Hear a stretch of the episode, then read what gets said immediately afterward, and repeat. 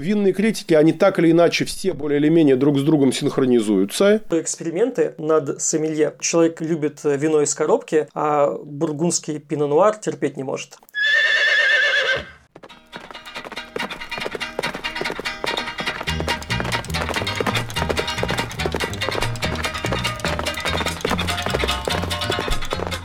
У микрофона Скептиконь, а это значит, что вы слушаете подкаст о науке и критическом мышлении и обо всем, что связано с наукой и критическим мышлением.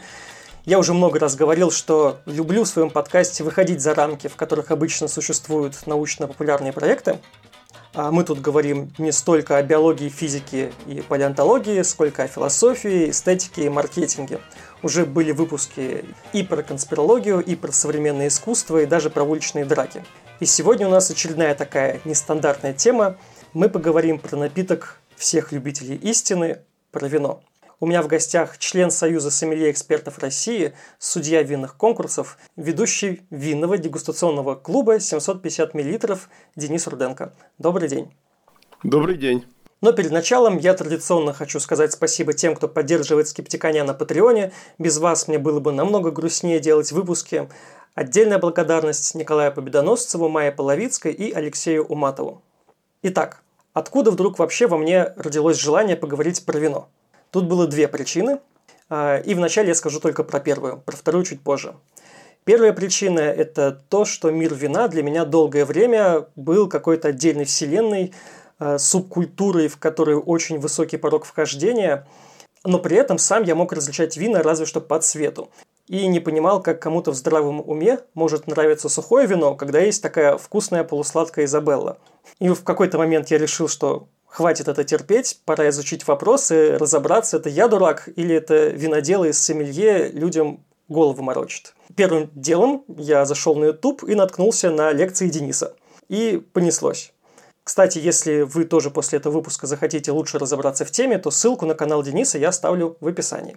И первое, о чем я хочу спросить, это а как так получилось-то вообще? Почему вино? В смысле, есть же много всяких разных жидкостей, которые мы пьем, но вокруг ни одной из них нету такого сложного и многолюдного комьюнити. Мне вот в голову приходит, может быть, только чай, что может быть в Китае какая-то традиция, вокруг него тоже такая есть. И еще, мне кажется, хорошим показателем популярности темы – это огромное количество мифов вокруг нее. Вот вокруг вина прям их немерено. Я сходу могу назвать, что там вино делают из порошка, что старое вино всегда лучше молодого, пробка из пробкового дерева лучше винтовой. И там еще их, не знаю, десятки, наверное. Может быть, вы мне ответите, почему именно вокруг вина такая сложная, если можно так сказать, экосистема? Это на самом деле очень просто. Э, самыми сложными, самыми богатыми, самыми яркими напитками и вообще продуктами питания являются продукты брожения. Вокруг, скажем, молока нет такой такого комьюнити, нет такой культуры. Вокруг э, соков там фруктовых нет. А вот вокруг напитков брожения, таких как пиво и как вино, Существуют огромные культуры, и пивная культура, она имеет огромнейшее количество также адептов, и огромное количество стилей, подстилей, разновидностей, таких, сяких, используемого сырья. Дело в том, что при брожении, при вот этом биологическом процессе превращения сахаров в этиловый спирт, в пиве он тоже происходит, помимо вот этого процесса превращения только в создание спирта, происходит еще образование огромнейшего количества самых сложных химических веществ. В первую очередь, это всевозможные летучие эфиры. Это эфиры, в первую очередь, конечно же, этилового спирта, но не только. И так получилось, что все эти соединения, они чрезвычайно летучие, и все они имеют очень яркие, ну или, по крайней мере, большая их часть, имеет очень яркие ароматы – а поскольку, поскольку их при брожении образуется очень много, плюс к этому у каждого сорта винограда свои прекурсоры, которые ведут к образованию во время брожения тех или иных ароматических веществ, то получается, что в результате брожения мы получаем напиток ни, никаким образом, даже химически, не близкий к виноградному соку, там дрожжи перепахивают абсолютно все, и мы получаем такой огромный мир ароматов, которые невозможно представить сами по себе. И так получилось, что у свежего винограда все почти молекулы, из которых создаются потом ароматы вина, они находятся в ягоде в нелетучей, в непахнущей форме. Сам виноград пахнет очень слабо, за исключением нескольких сортов, там, мускатной группы или группы Гевюрцтраминера, но это тоже мускатная, по большому счету, группа. Весь остальной виноград пахнет довольно слабо.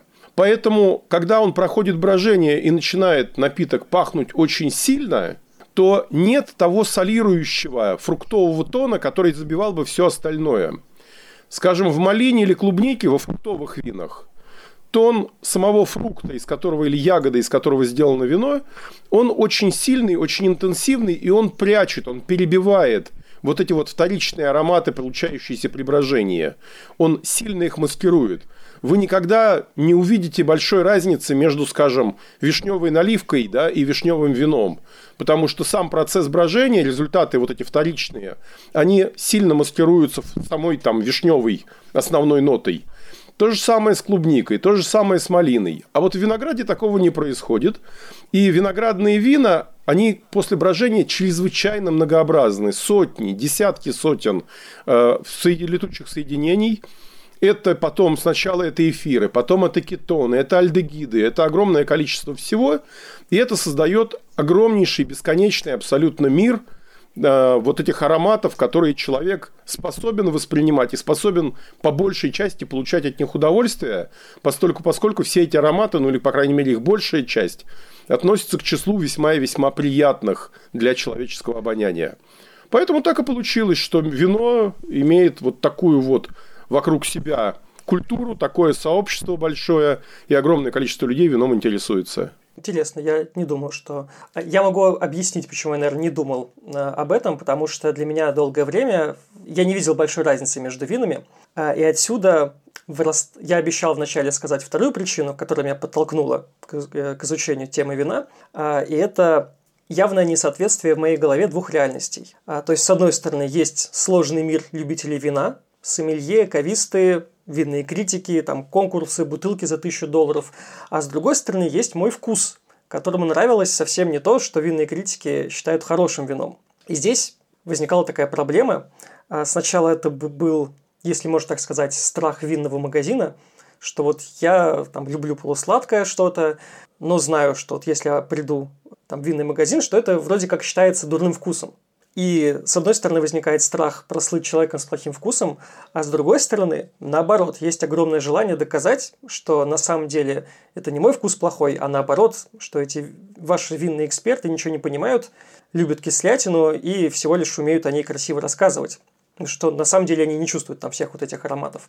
Так вот, можно ли сказать про кого-то, что у него плохой вкус? Например, если человек любит вино из коробки, а бургундский пино-нуар терпеть не может. Ну, вообще, мы, как люди вот такого, такого достаточно продвинутого характера и понимания вина, не пытаемся и не хотим сказать, что там у кого-то плохой вкус, но, э, с другой стороны, очень легко объяснить, почему винные специалисты, винные эксперты плохо относятся по большей части к э, значительной доле полусладких вин. Это на самом деле объясняется исключительно на уровне химии. Дело в том, что вот из-за чего виноград не пахнет свежий? Из-за того, что практически все летучие вещества, которые потом будут высвобождены в вине, появятся в вине, они находятся, и точнее их прекурсоры находятся в виноградной ягоде, но они находятся в форме, которая не ароматичная. Они связаны с сахарами. Представьте себе ароматическую молекулу в виде воздушного шарика, наполненного гелием. Вот если ее отпустить, он полетит. А теперь при, привяжите к этому шарику, к ниточке кирпич. Этот кирпич будет молекула сахара – и поэтому, когда вы отпустите этот шарик, он как висел, значит, как он рвался, но будет, будучи привязанным к кирпичу, так и будет оставаться привязанным. Полусладкие вина имеют гораздо менее выраженную ароматику за счет того, что огромное количество того, что могло иметь аромат, в нем присутствует в неароматной форме. Мы этого не ощущаем. Плюс к этому сладкие вина очень негастрономичные. Дело в том, что если вы, например, берете, ну, скажем, стандартный эльзасский шукрут, блюдо из кислой капусты и жареными колбасками, то подать к этому полусладкое вино, в общем, особенно красное, не дай бог, полусладкое вино, это будет выглядеть как какофония. Тем не менее, надо очень яркое, очень свежее, молодое белое вино с небольшим, только очень остаточным сахаром. То же самое относится ко многим другим блюдам. Дело в том, что ну вот у нас есть привычка к этим полусладким винам, так уж сложилось, и огромное количество людей считает, что полусладкие вина лучше, интереснее, ярче. Их проще пить.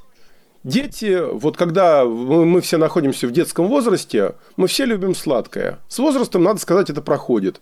И очень редко кто доживает, там вот начиная увлекаться вином и доживая там до 35, до 40, 45 лет, продолжает э, хотеть сладкого любовь к сладкому, она к среднему возрасту сильно снижается и порой проходит совсем навсегда. Второй момент, что на самом-то деле сухие вина не кислые. Это еще один из таких наших популярных мифов. Э, в советское время, когда в Советском Союзе производились сухие вина, они производились из винограда, который обильно поливали практически везде. Э, в том же Крыму могли снимать с гектара там, 120, 130, 140 центнеров, просто обильно поливая виноградник.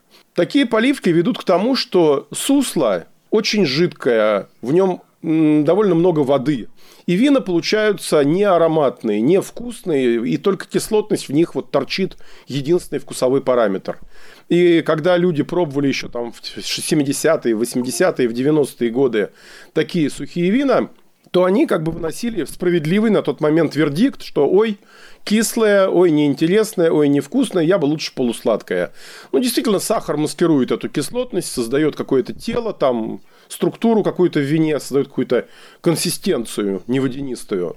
Сейчас это далеко абсолютно не так, и существует огромное количество вин, абсолютно без остаточного сахара, которые людьми не воспринимаются как кислые, даже людьми совершенно неподготовленными. Ну, это вот, наверное, основные параметры из-за того, что, да, плюс к этому, плюс к этому еще важный момент, э, о котором надо обязательно сказать. Подавляющее большинство полусладких вин, которые продаются у нас на полке, это вина с ненатуральным, не родным, не виноградным сахаром. Это сухое вино, в которое специально после того, как сделали вино, долили небольшое количество виноградной сгущенки, виноградного концентрата для того, чтобы сделать его полусладким. А это можно как-то определить э, ну, по этикетке, что полусладкое там естественный сахар или добавленный? Или по этикетке нет? этого практически определить нельзя, но это можно почти всегда определить по цене. Дело в том, что сделать вино с натуральным остаточным сахаром стоит заметно дороже. Вы должны за счет охлаждения или за счет каких-то других операций прервать брожение, остановить его, потом стабилизировать вино и потом его в стабильном, в абсолютно асептическом окружении разлить, побутилировать э, в потребительскую тару, это все стоит гораздо дороже, чем добродить вино насухо, стабилизировать уже сухое вино и потом внести чистый концентрат виноградного сусла. Это стоит на порядке дешевле. Но при этом, естественно, при втором методе страдает ароматика, страдает вкус. Натурально полусладких вин их не так много – это в основном немецкие вина позднего сбора, всякие шпетлезе, ауслезе. Они существуют с остановкой брожения, а, но во всем остальном мире они сравнительно редки. Практически все полусладкие вина, производимые на постсоветском пространстве, это подслащенка. Ну и, естественно, как бы вот это такая, как бы получается, ну вот продукт, он вино и не вино, потому что в нем одновременно сочетается небродившее виноградное сусло и бродившее виноградное сусло, по большому счету это бы стоило называть винным напитком. Ну, и вот этот еще факт в дополнение к тому, что ароматика ослаблена, э, минимизирована гастрономичность и все остальное, этот факт также приводит к некоторому такому прохладному отношению к э, полусладким винам со стороны специалистов. Так вот, у меня как раз э, в связи с этим вопрос, который может показаться дилетантским, но он как бы логически вытекает из того, что вы сказали до этого.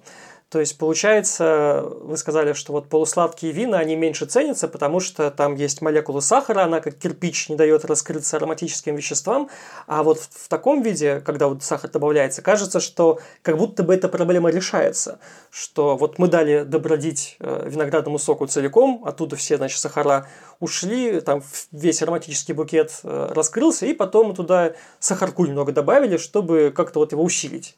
Вот что с этим не так? Все верно, кажется, что действительно так, но добавка именно неферментированного сусла, она приводит к очень интенсивному искажению ароматики, и вина становятся ну, заметно более, что называется, не тонкие, не изящные, не элегантные. А, очень, в аромате очень видно вот это добавленное небродившее сусло, оно вот меняет очень сильно ароматику в сторону вот такое огрубления, ее ухудшения, даже уже готовую. Поэтому, ну, в общем, большого криминала, конечно, в этом нет. Да, но уже нету и той вот тонкости, за, за что, собственно, вина ценятся. Ну, мы, думаю, о субъективности вкуса мы еще чуть попозже поговорим, а пока у меня вот такой вопрос как к эксперту. Что э, сомелье вкладывают в понятие «плохое вино»? То есть, вот есть ли какие-то критерии, которые позволяют сомелье отделить свои вкусы, свои вкусовые предпочтения от чего-то, от каких-то объективно плохих характеристик? Бывает ли такое, что вот вы можете сказать, что это вот вино прям великолепное, но вам не нравится? Понятно, вопрос понятен, вопрос естественный, вопрос, кстати сказать, очень популярный. Действительно так, так, так есть. И когда я вот сужу какой-то конкурс винный, то я собственные вкусовые предпочтения учитываю крайне мало. Здесь все очень просто. Смотрите, первое, что оценивается в вине, это интенсивность аромата. Если вино не имеет аромата, это вино уже не достаточно высокого качества. При том, что оно может быть там не иметь никаких плохих ароматов или еще чего-то. Просто очень-очень невзрачный, вот не яркий, не выраженный аромат. То же самое относится ко вкусу. И наоборот, может быть, если вино имеет одну единственную солирующую навязчивую ноту в аромате, вот одна единственная, то это тоже вино невысокого качества. Вино должно иметь аромат богатый, который привод, вызывает массу различных ассоциаций, когда пытаешься его сам для себя описать, на что он похож. Именно поэтому, например, эм, многие эксперты не любят, скажем, сорт Изабелла – это сорт, э, к которому много претензий вовсе не потому, что он там какой-то метиловый спирт избыточный имеет при брожении, хотя это тоже до какой-то степени правда, правда не очень значительный. Но вот этот вот яркий, солирующий и задавливающий все изабельный тон, он настолько откровенно навязчивый и откровенно вот такой моноцветный, монохромный, да, что это некрасиво. Это примерно как вот если бы взять э, сейчас, да, в эпоху 21 века, и начать смотреть все те же фильмы, которые сейчас мы смотрим, но в черно-белом изображении. Одна краска. Можно? Можно. И даже можно сделать шедевр, да, но, но в большинстве случаев некрасиво, неинтересно, непривлекательно. Это относится не только, надо сказать, к Изабелле, существует еще целый ряд сортов, к которым относятся с таким вот легким пренебрежением многие эксперты, потому что богатство оттенков аромата – это второй момент. Мы опять же не говорим, нравится мне конкретному, да, взя, конкретно взятому эксперту те или иные оттенки. Я говорю, что вот есть оттенок там какой, который напоминает розу, есть оттенок, который напоминает личи, есть оттенок, который напоминает манго в аромате, есть оттенок, который напоминает э, землянику, есть оттенок, который напоминает как, какую-то там каменную пыль или библиотеку. Это все позитивные а, оттенки аромата, и их много. Вот богатство аромата – это ключевой момент. То же самое относится ко вкусу.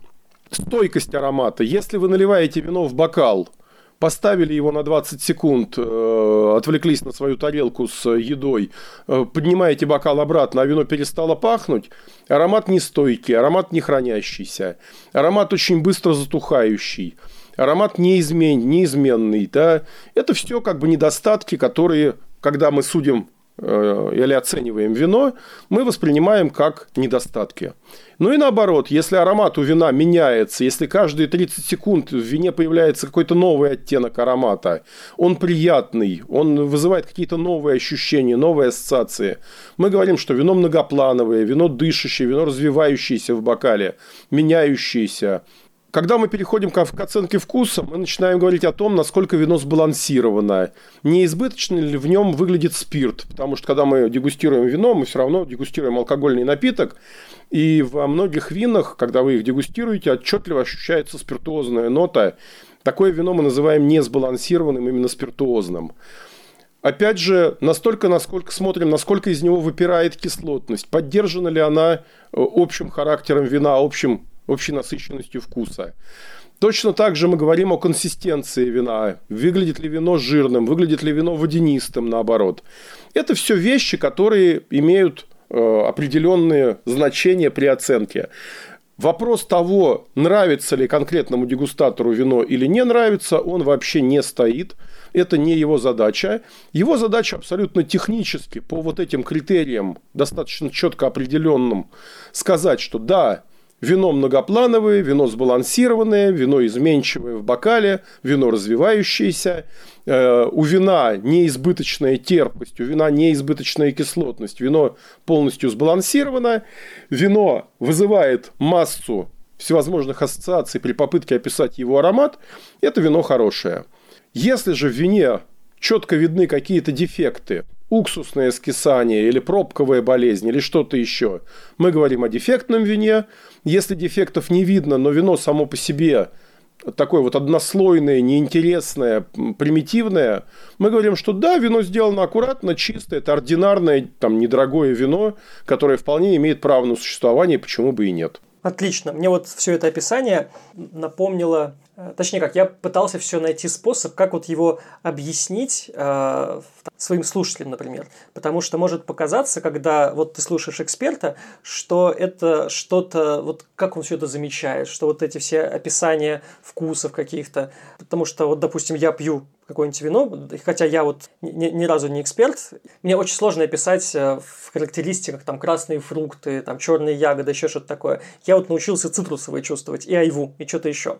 Но здесь, опять же, велик соблазн сказать, что это все фигня, это просто красивые слова, но можно сравнить это, допустим, с начитанным литературным критиком или с насмотренным кинокритиком, когда человек профессионально занимается тем, что он смотрит фильмы или читает книги, он по умолчанию и все больше и больше и больше начитывает, больше и больше насматривает, и его, ему становится уже недостаточно какого-нибудь простого боевика, который большинству людей понравится, они сходят на него в кино, дадут ему деньги, но человеку искушенного это уже не устраивает, ему нужно что-то посложнее. И мне кажется, что с вином очень похожая параллель. Когда ты пьешь, э, не знаю, там раз, э, два раза в год вино там по праздникам, э, то в принципе тебя может устроить и обычное там полусладкое за 400 рублей из ближайшей пятерочки, и ты можешь даже посчитать, что оно вкуснее, чем там пино-нуар за 2000 рублей.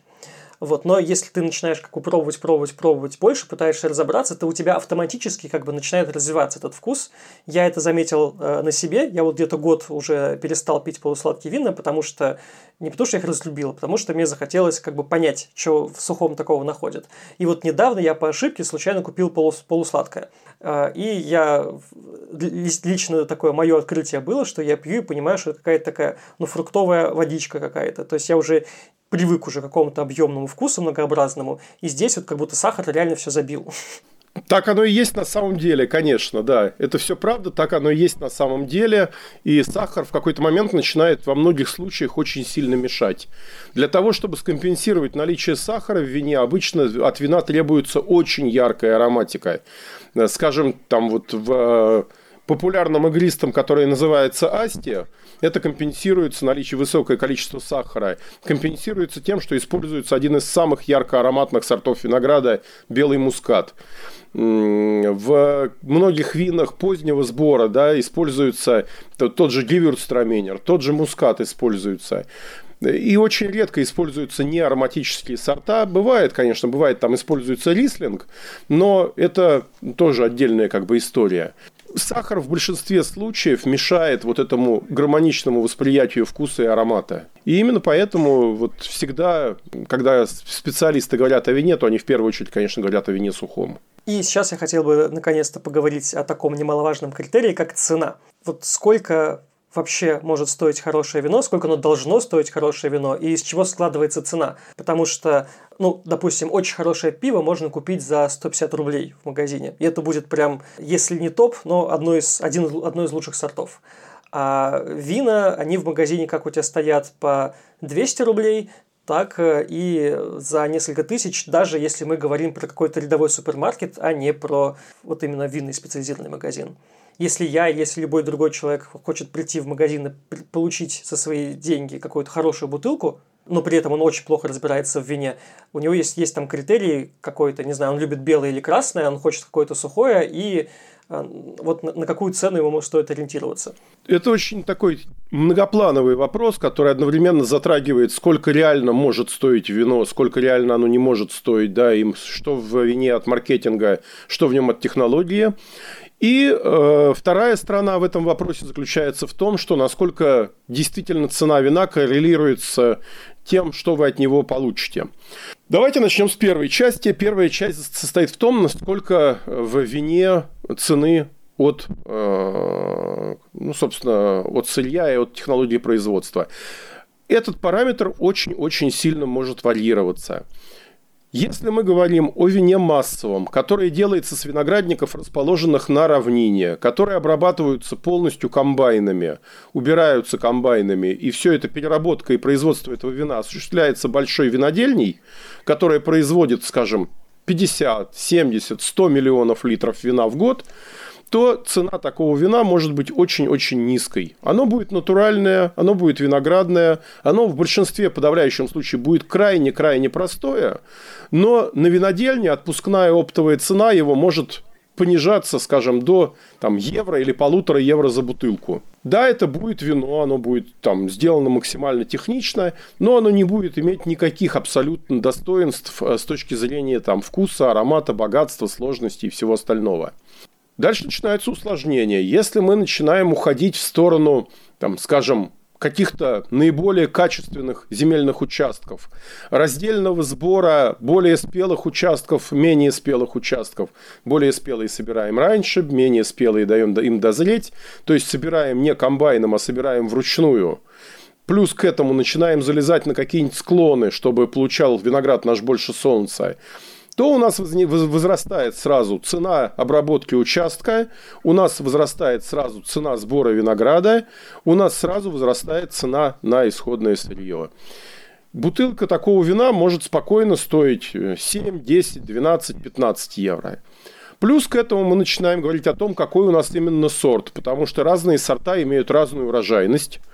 И многие сорта, которые дают очень тонкие, очень яркие вина – отличаются крайней прихотливостью в агротехнике. С ними надо много возиться, надо там в нужный момент правильно обрезать, в нужный момент правильно обчеканить растения.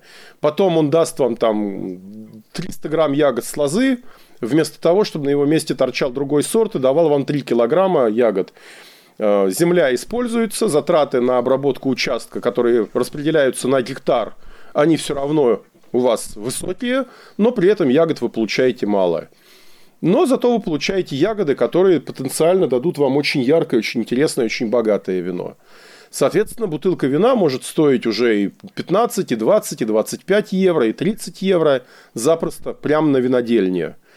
Ну и, наконец, когда мы начинаем говорить об участках с какой-то особой историей, с каким-то особо выдающимся качеством, участки или, или еще пуще того виноделы – и знаменитый винодел, который там из года в год выдает потрясающие вина, то э, цена за бутылку может сразу уходить там и в сотни евро, и в несколько сотен евро.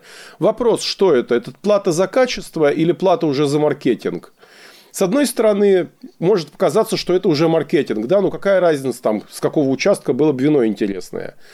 Тем не менее, тем не менее, так устроен человеческое восприятие, что когда мы пьем вино, с там, легендарного виноградника «Картон Шарлемань», мы вспоминаем всю историю Карла Великого и же с ним, мы получаем больше удовольствия даже от причастности, вот такой вот, хотя бы даже как, как потребитель, а, от того, что мы вот э, пьем вино там с великого виноградника. Или вино великого винодела, там, Жан-Франко Сальдера или кого-нибудь еще. Нет, ну, есть там определенный круг великих виноделов, которые делали, сделали ну, потрясающие вина, каждый в своем регионе или каждый в своей стране. Поэтому может быть и так. И в таких случаях все уже регулируется только спросом и предложением. И по большей части таких вин очень мало. Скажем, бутылка какого-нибудь э, домен Романе Канти может запросто строить, стоить 15-20 тысяч евро за бутылку, и это никого особенно не смущает. Существуют коллекционеры, которые там вот любят охотятся за такими винами, обеспеченные люди, для которых это, в принципе, еще один элемент статуса. Стоит это вино того?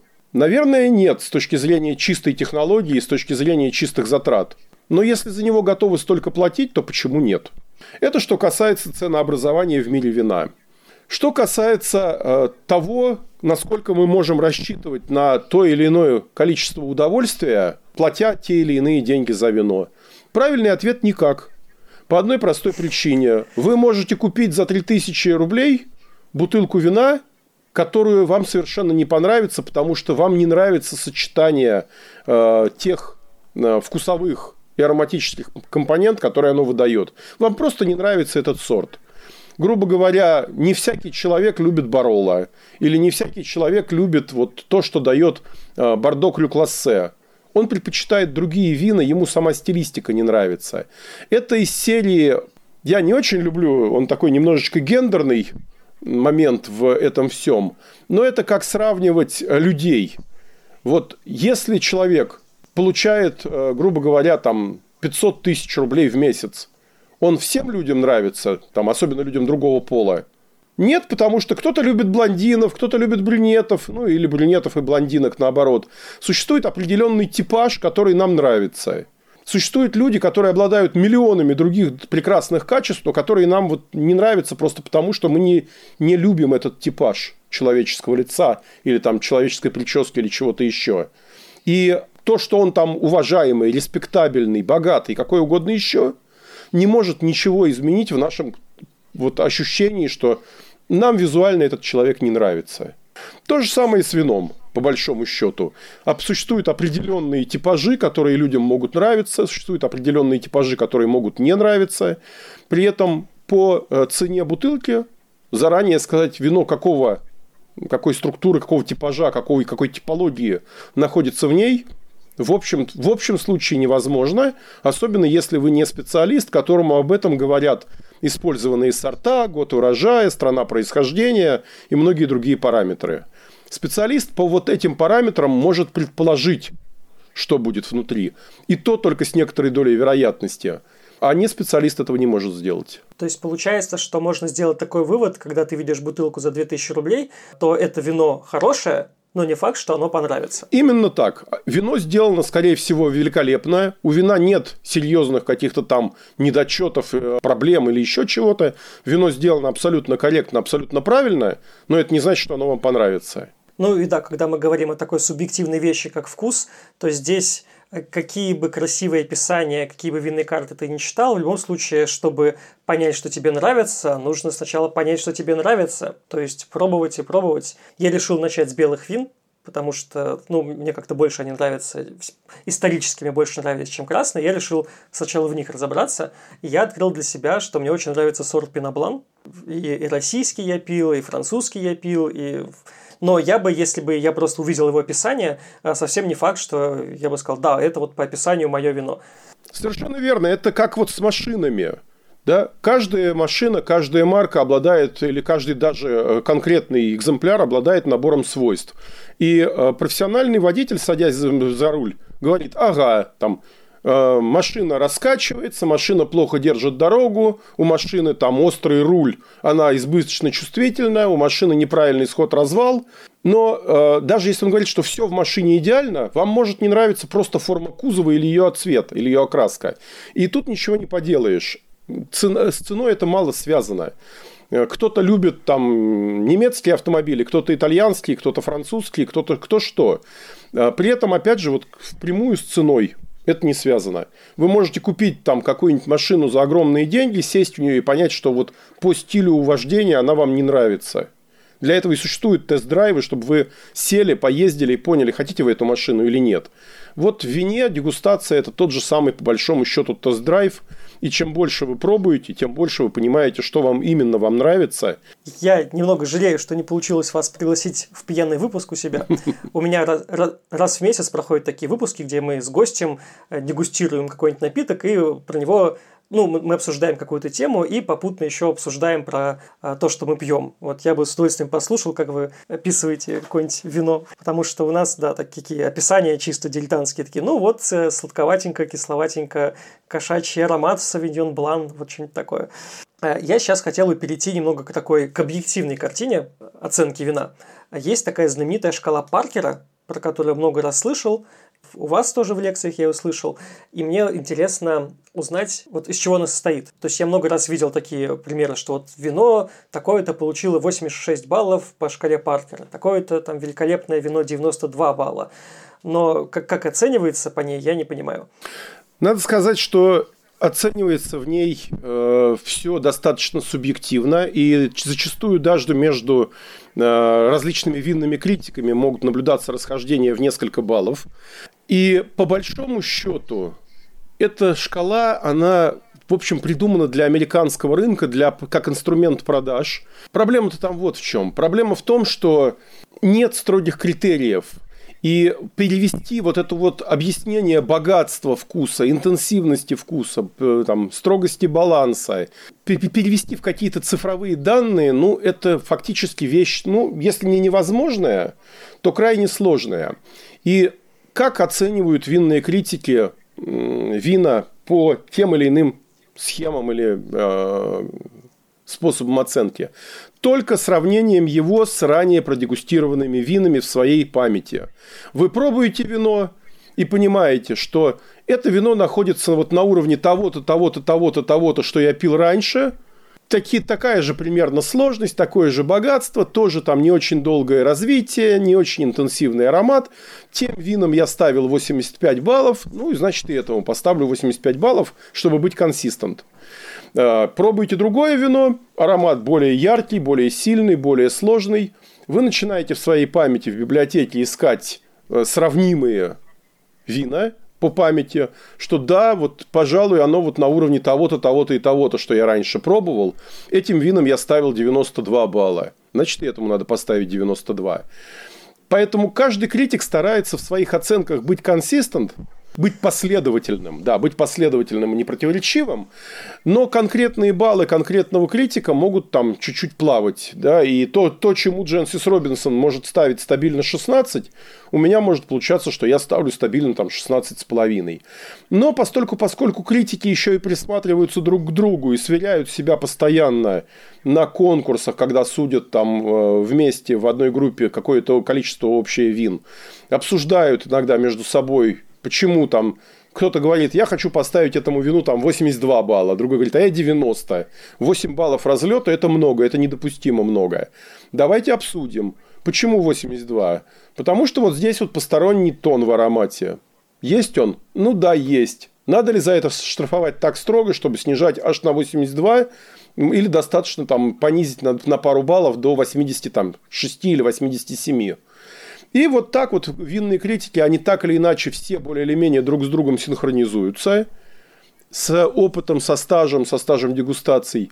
И в какой-то момент вы понимаете, что вы уже не то, чтобы сильно анализируете вино во всех аспектах. Вы просто берете бокал – вы пробуете вино, вы пробуете аромат, вы пробуете вкус, вы пробуете, понимаете его баланс и понимаете вот по своей накопленной библиотеке дегустационной в памяти, на каком уровне находится это вино и какой оценки примерно оно заслуживает. А потом все эти оценки, они усредняются, получается, у разных критиков. Получается, что вот на таком-то конкурсе такое-то вино получило такой-то балл. В, в, ну, в конкурсах чаще всего да. В конкурсах э, отбрасываются крайние оценки. То есть, если у нас есть судейская коллегия из 9 судей, и каждый ставит свою оценку по 100-бальной системе, то обычно э, пара самых крайних оценок, две самых, самых низких и две самых высоких отбрасываются для того, чтобы исключить влияние одного критика там, на судьбу дальнейшую вина. И оставшиеся оценки складываются и усредняются. Таким образом, получается некоторый средний конкурсный балл, который в дальнейшем и определяет позицию этого вина в финальном протоколе. Хорошая эта система. Нет, конечно, она имеет свои недостатки. Но, к огромному сожалению, ничего лучше не придумано.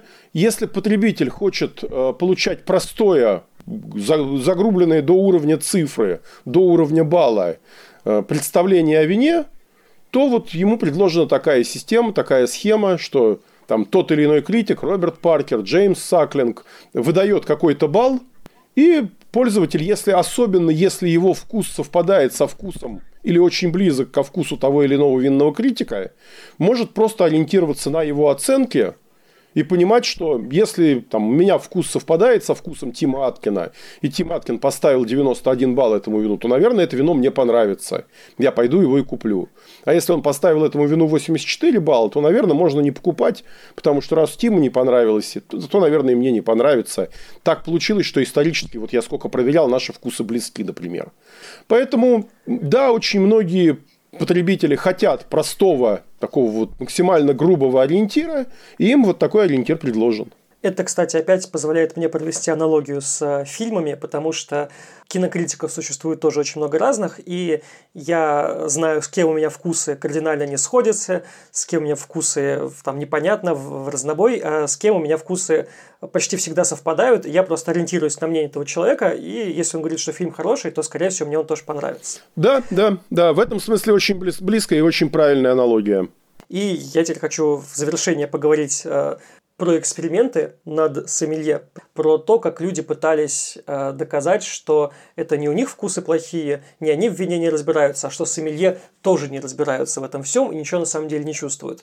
Вы наверняка слышали про такой пример, который встречается на куче-куче разных сайтов. Это э, так называемый эксперимент Фридерика Браше. Да, я вкратце его опишу, что это вот в 2001 году э, профессор пригласил 57 э, винных экспертов, которые там самые-самые крутые, предложил им два красных вина и попросил их описать вкус – они, значит, расписывали, расписывали, расписывали, но никто не заметил, что одно из этих вин на самом деле было белым, просто подкрашенным красителем. Типа, ага, все, съели сомелье. Вы ничего не понимаете, вы даже не можете понять, где у вас белое, а где красное. Э, это самое популярное и абсолютно неверное изложение опыта Фредерика Браше. Дело в том, что, во-первых, э, Фредерик на тот момент не был никаким профессором, не был никаким светилом. Он был студентом фактически винодельческого факультета, если мне не изменяет память, в Монпелье. И никаких 57 экспертов, естественно, он не приглашал, да и кто бы поехал к какому-то там студенту, аспиранту, э, бакалавру на тот момент, если я правильно помню, виноделу, какие-то там эксперименты проводить.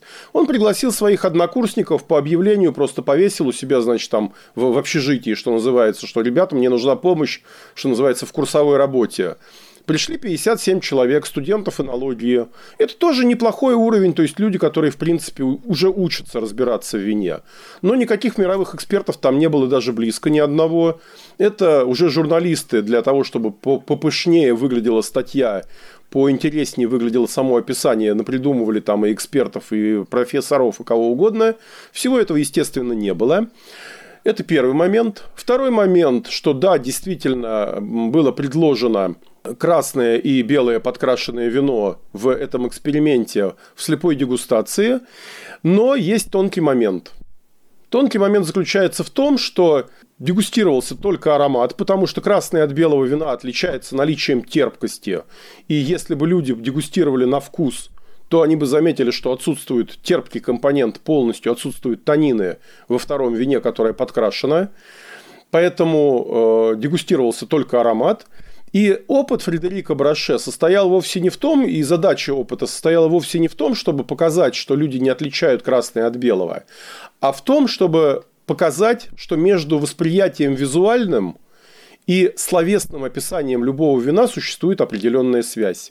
То есть до тех пор, пока вино у человека белое, и он видит, что это вино белое, он оперирует белыми э, ассоциациями. Он говорит, что фруктовый аромат, возможно, белая черешня, возможно, белая смородина, возможно, банан, возможно, лайм. Да? Если он видит, что вино красное, то автоматически у него ассоциации на уровне головного мозга начинают работать в красном спектре. Он говорит, что это больше похоже на вишню, что это больше похоже на сливу, что это больше похоже на клубнику, что это больше похоже на малину. И, а, в принципе, невелика сложность подобрать такое вино, которое может при белой окраске давать ассоциацию из белого спектра, а в красной окраске давать ассоциацию из красного спектра. И Фредерик Браше заметил, что действительно люди, когда описывают аромат подкрашенного белого вина гораздо более охотно используют термины красно, что называется, ягодные, окрашенные, что э, вино начинает не просто напоминать какие-то экзотические фрукты, а они начинают думать про там малину, про какую-то там э, еще, то есть начинают оперировать терминами именно того же цвета. И в этом нет ничего удивительного. Наш мозг вообще устроен очень своеобразно. Ассоциации, а когда мы описываем ароматы, мы оперируем всегда определенными ассоциациями своими собственными. Ассоциации очень сильно зависят не только от визуального контекста, они зависят и от освещенности, и порой даже от э, музыкального сопровождения, от звукового сопровождения. Да? И э, вот сместить восприятие и ощущение от любого, от любого предмета, его можно множеством разных способов. И тут не надо быть как бы семи пядей во лбу, чтобы понять, что цвет продукта, он влияет на восприятие. Точно так же это в полной мере относится к э, многим вещам. Подкрасьте пельмени свекольным соком, и вам начнет казаться, что они гораздо более там, э, там, мясистые, кровянистые или какие-то еще угодно. Используйте чернила каракатицы в еде, да, и вам начнет казаться, что она гораздо более там, такая плотная, тяжелая, насыщенная. Визуальное восприятие, конечно, влияет на нашу оценку. И тут, в общем, никакого большого секрета в этом нет. Но это не значит, что сомелье не отличают одного вина от другого. Я многократно проделывал и на себе этот опыт, и на YouTube у меня выложен ролик, когда я с полностью завязанными глазами, полностью исключив визуальную оценку, прекрасно э, из 6-6 образцов называю по сортам – мне сын приносит бокал, я его нюхаю и говорю, что это за сорт. Что это Савиньон Блан, что это Листинг, что это Грюнер Вильтлинер, что это Шардоне. Э, в этом нет никакой сложности, это только вопрос тренировки. Я когда сам про этот эксперимент в первый раз узнал, меня сразу в нем смутило, что как-то, э, ну то есть я могу понять, что там сорт вдруг могут как-то не отличить, а, но чтобы не отличить белого от красного, потому что даже я вообще ни разу не специалист, я понимал, что это очень легко сделать по терпкости, собственно говоря. Поэтому я не поверил этому эксперименту. Но я сейчас хочу еще про второй эксперимент сказать. А, его тоже преподносит как эксперимент Браше, но я не нашел э, ссылки на оригинальное исследование, то есть везде идет пересказ, и как будто бы его просто скопом приписали ему тоже. Может, такого эксперимента не было никогда в жизни, я не знаю. Но пересказ такой гуляет по сети якобы Фредерик Браше или кто-то другой э, взял одно и то же вино, какое-то элементарное, э, ординарное бордо, э, и налил одно в дорогую бутылку, а другую часть в дешевую бутылку, и дал его экспертам. И эксперты оценили, то есть они видели визуальный контакт, им дают дорогую бутылку, они пьют из него вино, и они его оценивают лучше, чем то вино, которое они пьют из дешевой бутылки, хотя вино то же самое. Да, это действительно существует, существовавший эксперимент. А, и именно в, примерно в такой же а, постановке он, он сформулирован вами достаточно точно. Но есть, опять же, мелкие детали. А, как известно, в мелких деталях таится дьявол. Правда состоит в том, что э, испытывающие, ну, испытуемые, они проходили в том числе находились, находились в, в, в, в томографе, и видно было, что когда Э, потребителю вина называют цену за бутылку, то один факт того, что ему дают сейчас более дорогое вино или более дешевое вино, вызывает разную степень возбуждения в центрах удовольствия в головном мозгу. С этим, опять же, это не относится к вину вообще. Это не относится к там, сомелье или кавистам. Это, в принципе, общее свойство человека. Человеку приятно потреблять дорогие вещи. Точно так же э, нет никакой разницы между фианитом и бриллиантом. Фианит блестит, и у него коэффициент преломления даже выше, чем у бриллианта, ну или, по крайней мере, крайне-крайне близок. Только фианита мы можем наварить сколько угодно, да, килограммы, десятки килограммов, сотни килограммов, тонны. А алмазов мы можем добыть только столько, сколько мы можем добыть. Почему фианит стоит там 15 копеек за килограмм, да, а бриллианты стоят ну, миллионы долларов? Не потому, что они сверкают лучше, а потому что сам факт того, что это нечто исключительное, нечто редкое и нечто дорогое, доставляет огромное удовольствие его пользователю. И с вином вино здесь не является никаким ни малейшим исключением. Опять же, огромное количество людей, которые ездили, скажем, на автомобиле Хаммер, говорят, что он страшно неудобный внутри, что там некомфортный, некомфортный при езде. Но сам факт того, что ты обладаешь редким и дорогим автомобилем, доставляет тебе удовольствие. Даже несмотря на то, что на нем ездить неудобно. Поэтому, опять же, в этом нет никакой э, сенсации, в этом нет ничего такого. Да, действительно, человек, когда пьет вино дорогое, объективно испытывает больше удовольствия от этого факта. И, наверное, последний эксперимент, который я хотел бы обсудить, это такое прям почти что похожее на многолетнее научное исследование. А, делал его такой винодел Роберт Ходжсон из а, США. Я сейчас попробую опять же вкратце его описать. А, в общем, смысл его был в том, что он вел его 5 лет на различных винных конкурсах США, где он приносил жюри одно и то же вино но там с разницей, как, как я понял, что вот сидят жюри, они что-то дегустируют, а он им раз принес бутылку, потом спустя какое-то время опять принес ту же самую бутылку, потом еще раз принес ту же самую бутылку, и он заметил, что а, лишь 10% судей э, замечали, что им принесли то, что они уже сегодня пробовали, а, и что оценивали это вино судьи по-разному. То есть вот им принесли сейчас, они поставили ему там 86 баллов. Принесли этому же судье через 2 э, часа ту же самую бутылку, он оценил уже в 90 баллов. И он и заметил, что вот э, как будто бы никакого соответствия в оценках жюри нет, и он сказал, что вот какие-то тревожные результаты. А, и это тоже эксперимент преподносится как э, такая шпилька в сторону сомелье, что вот они тоже ничего не понимают и даже не могут понять, что им то же самое вино принесли, хотя они только что его пробовали. Это вещь известная, вещь э, на самом деле сделана была не совсем так, как э, описано. Э, Винодел рассылал на разные конкурсы свои вина, и с разных конкурсов они приходили с абсолютно разными оценками, где-то получая там платину, да, большую золотую медаль, где-то получая малую бронзу, где-то не получая ничего. И вот он сделал именно такой вывод из этого, что никакой связи с вином нет.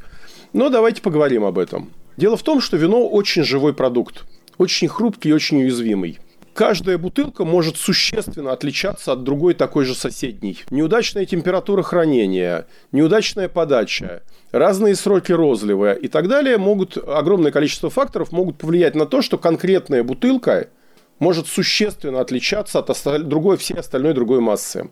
И этого не всегда можно не, ну, почти никогда нельзя понять по самой бутылке. Поэтому нет такого понятия, как одно и то же вино. Если вы наливаете даже его с диапазоном в 2 часа из открытой бутылки из одной и той же, это уже два разных вина, потому что одно, один образец вы налили э, судье из только что вскрытой бутылки, а второй образец через 2 часа вино, которое 2 часа контактировало с воздухом. Контакт с воздухом стремительно меняет характеристики вина, ароматические, вкусовые, какие угодно еще. Поэтому даже если это проделывать в одном конкурсе, то все равно это уже будет не одно и то же вино. Это второй момент. Третий момент. Судьи тоже люди. И представьте себе, вот сидит судья на винном конкурсе, и ему приносят дегустационный образец. Он его дегустирует, великолепнейшее, потрясающее вино. Он ему ставит 95 баллов. Приносит следующий образец. Великолепное, потрясающее, богатое, яркое вино. Он ему ставит там 93 балла. Ну, оно чуть хуже предыдущего. Ему приносят следующее вино. Опять очень красивое, очень яркое, очень симпатичное вино во всех аспектах. Сбалансированное, красивое, богатое. Он ему ставит 96 баллов.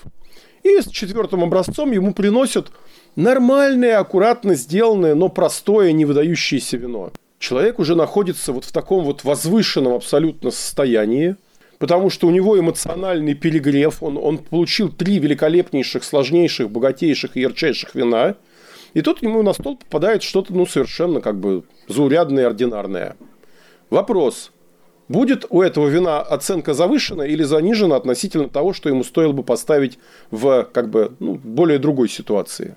Ну, заниженная, разумеется. Разумеется, будет заниженная. Разумеется, будет заниженная оценка, потому что на фоне трех предыдущих великолепных четвертое вино смотрится, ну, как бы, ну, ну, ну, ну, ну, ну как-то так.